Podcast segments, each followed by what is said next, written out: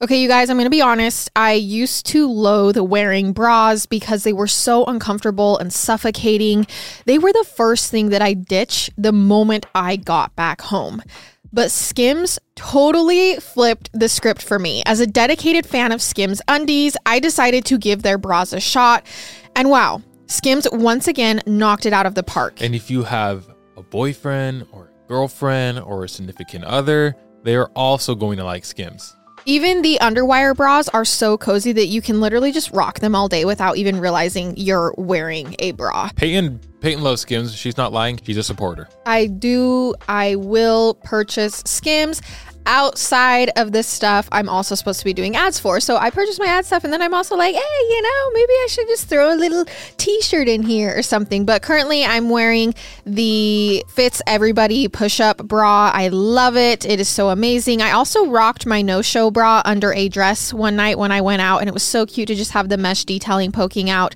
So shop Skims bras at skims.com. They are now available in 62 sizes, Oh my 30A gosh. through That's what I'm 46H. About. Plus, get free shipping on orders over $75. And if you haven't yet, be sure to let them know we sent you. So after you place your order, will you please just select podcast in the survey and then select our show, Murder with My Husband, in the drop down menu that follows.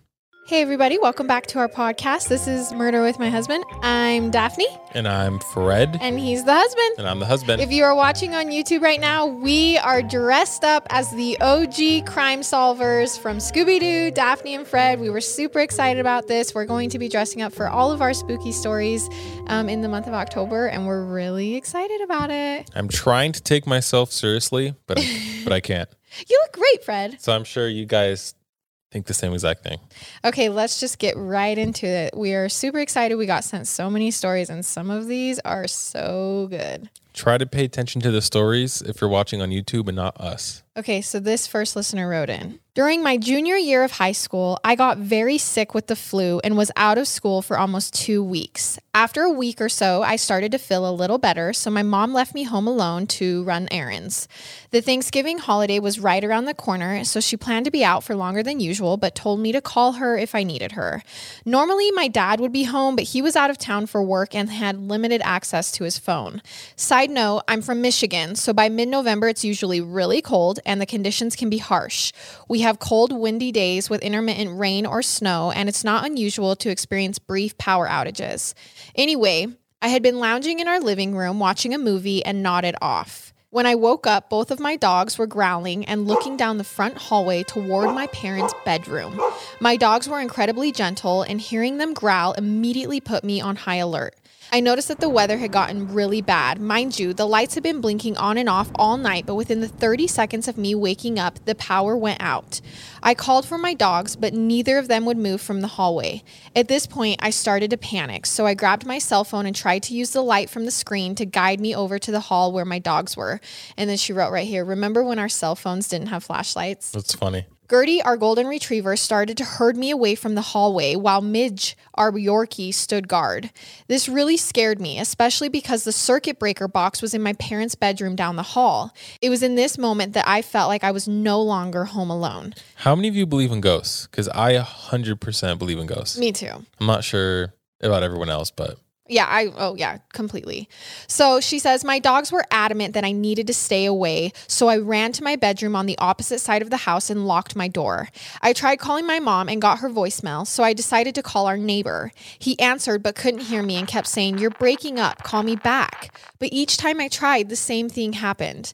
I can't tell you why I didn't call the police, but it didn't even occur to me.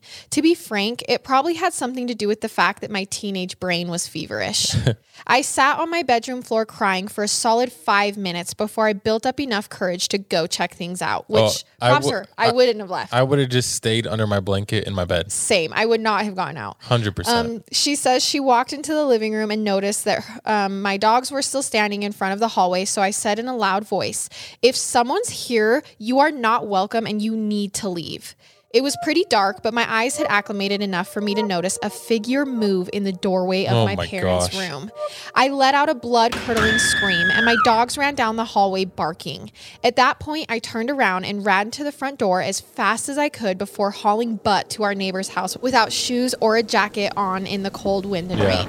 To make matters worse, His car wasn't in his driveway, and I realized that I dropped my phone in a panic somewhere between our house and his. I pounded on his door and saw his cat come to the window, but he never answered the door. I later found out that he had been visiting friends that evening and became worried when I called. So he contacted my mom, who was also worried and was headed home. Maybe it was adrenaline, but my 15 year old self decided my only way out of this nightmare was to try to find my phone. I started back toward my house and noticed that the power had come back on. Now, what I did next is not advisable, but I went back inside. Why would you go back in the house? It's like every scary movie, I right? know. Like, don't go back in the house. Go to McDonald's and go eat some food. don't go back inside. She says everything looked unchanged, and at the edge of the hallway where my dogs had been growling, I saw my cell phone laying on the floor. With extreme caution, I quickly walked over to my phone and looked down the hallway. My parents' bedroom door was now closed, and I could hear my dogs whining and scratching at the other side of the door. So now they're locked inside Yeah. her parents' room. I looked at my phone and saw that my mom had called me 23 times and that there was a missed call and voicemail from a local number, which actually turned out to be from a police officer who was en route to our home. I started to slowly and quietly walk back to the front door when I heard my parents' bedroom door click open. I thought my dogs would come running out, but they didn't. I turned around and saw the figure of a man standing by the hallway with a blank look on So, his face. So what happened to the dogs? They just didn't run out? Yeah, they're no like she heard him in the room, but they're not coming out. No words were exchanged between us, but something told me to avert my eyes and stay as still as possible. I truly felt like if I looked at him, he would kill me. I don't know how much time passed before I saw police lights flicker in my peripheral vision and looked up to realize the figure was gone. A few seconds passed, and an officer came running up to the doorway where I was standing and asked me if I was okay and if anyone else was in the house. I could hardly speak. I just said, I don't know where my dogs are. He moved past me and cleared the house. Oddly enough, he found our dogs locked in my bedroom on the opposite oh, side Oh, of the man. house. When I told him what happened, he told me that there was no evidence of a break in. All of the windows and doors were locked, other than our front door, which only I had unlocked. A few minutes later, my mom got home and had me tell her and the officer what happened once again. It was clear that the officer wasn't taking my concerns seriously, so she explained to him that I had been very ill with the flu and probably had spiked another fever. He left soon after, and my mom, who is a believer in ghosts, said, If anything like that ever happens again, you need to tell the ghost it is not welcome here and to leave you alone. I thought she did that at the beginning of the she story. did, but she hadn't seen the ghost yet. But this is a smart mom for telling her, like, Yeah. Hey, address this and tell him to leave, get out. Or call Ghostbusters, one of the two. So what terrifies me still, this is what Hirsch she said. Uh-huh. What terrifies me still is that I heard my dogs behind my parents' door, not on the opposite side of the house. yeah.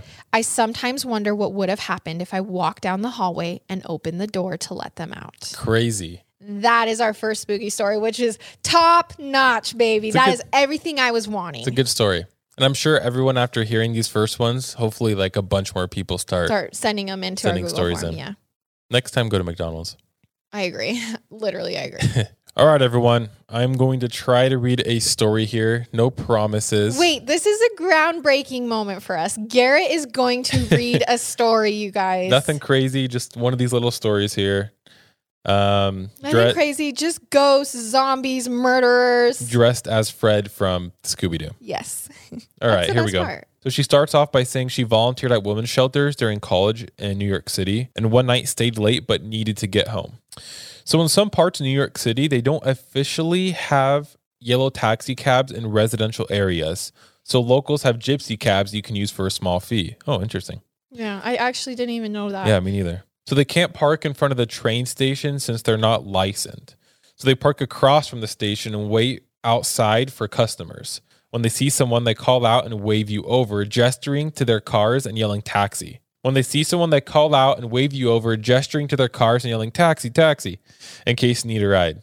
I'm not from You should Boston. be a taxi driver. I'm not from New York or Boston. Again, my school had a shuttle that picked students up from the train and brought them to campus. However, at that late hour, the shuttle had stopped running. I didn't see any cabs around at first, so I wondered if they were all home for the night. I was about to give up and wait for a public bus when I heard psst, psst, taxi.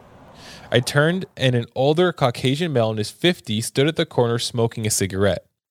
He looked at his watch, then up at me. I assumed I would be his last fare for the night. I nodded yes nervously.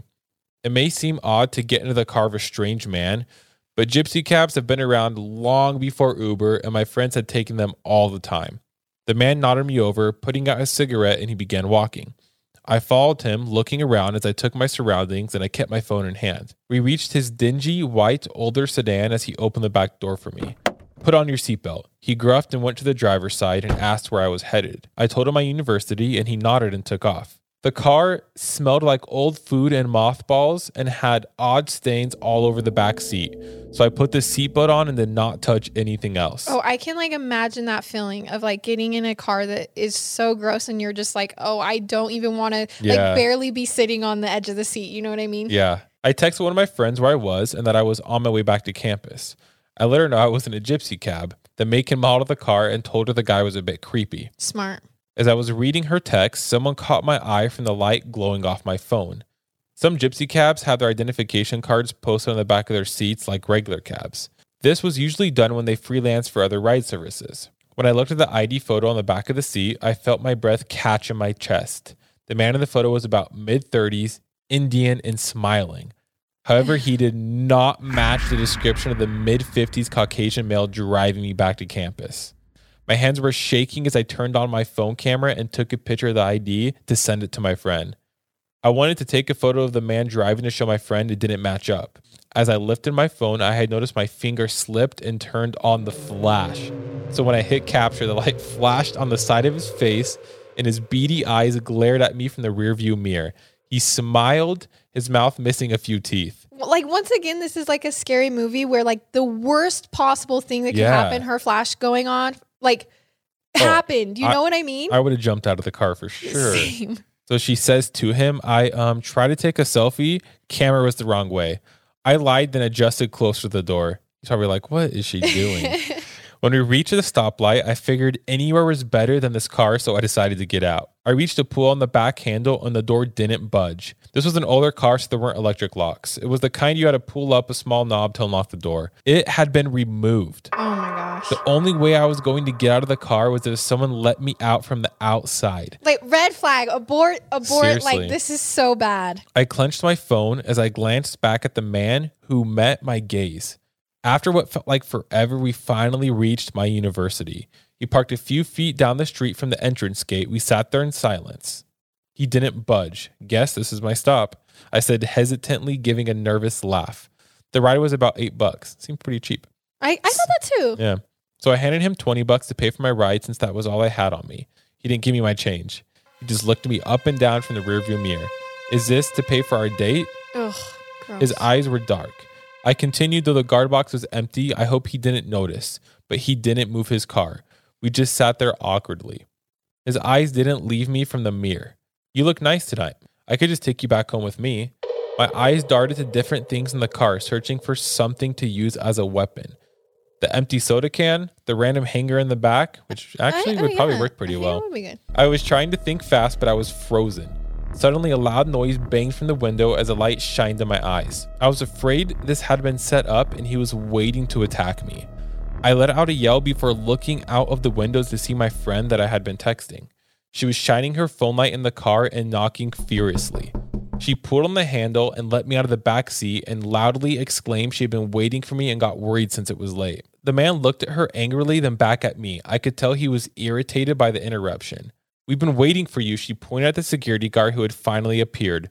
The driver huffed and revved his engine before speeding off into the night. I hugged my friend and thanked her for saving me from what was already a bad situation. She had notified the guard that I was coming in the cab, but I was uncomfortable. He agreed to wait outside of the gate with her to make sure I was safe. I got an earful from both of them, who told me I needed to use better judgment. The guard told me if I was ever coming home late from doing volunteer work, I could call the security office and they would give me the number of a cab service and monitor my arrival. Lesson learned.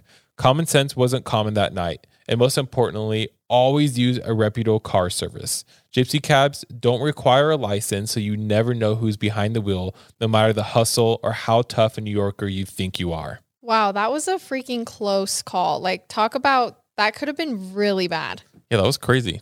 It wasn't a ghost one, but it was, I mean, she could have she could have been one of the episodes. Oh, totally, totally. That was like a oof. good. Good thing she has a smart, vigilant friend. Well, good thing she texted her friend Yes, too. yes, and let her know like I'm in an Yeah. uncomfortable situation. All right, everybody, we're talking about food. Not just any food, but daily harvest. And when it comes to eating well, we are not the best at it, and we're also not very good cooks. That's why we love Daily Harvest. They have no gluten fillers, seed oils, added sugars, or starches.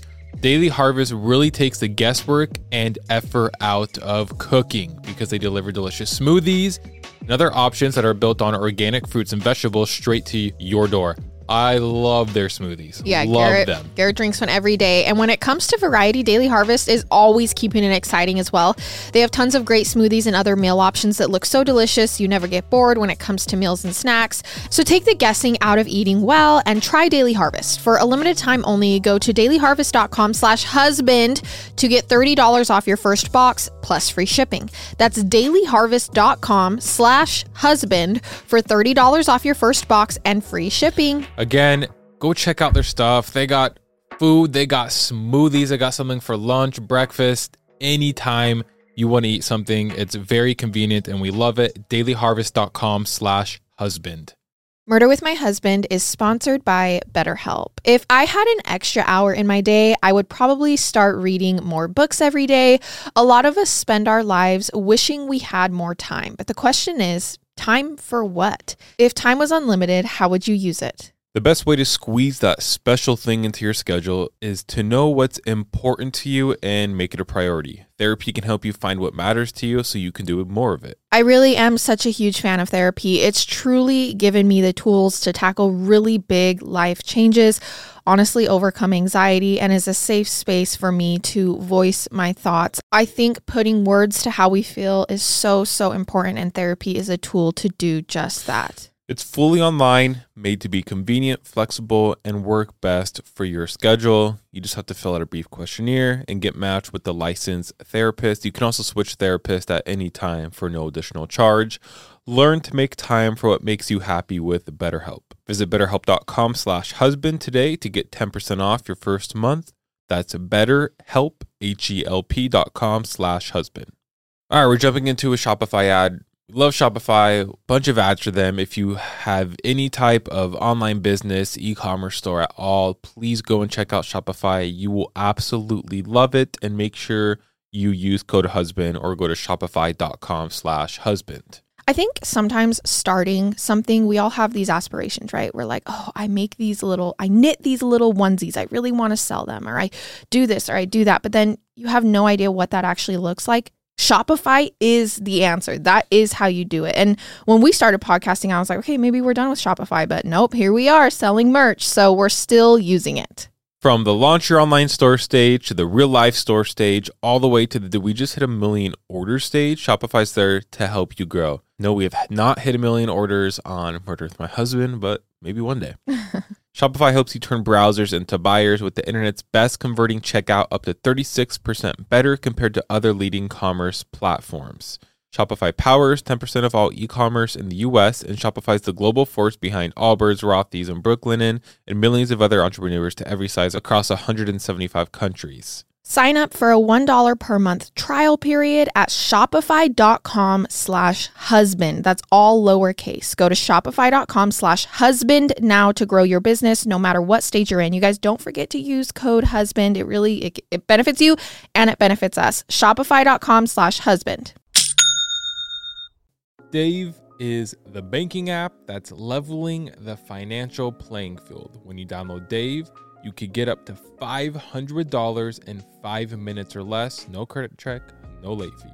It's part of Dave's extra cash account. Advance the money you need with no interest and then settle up later.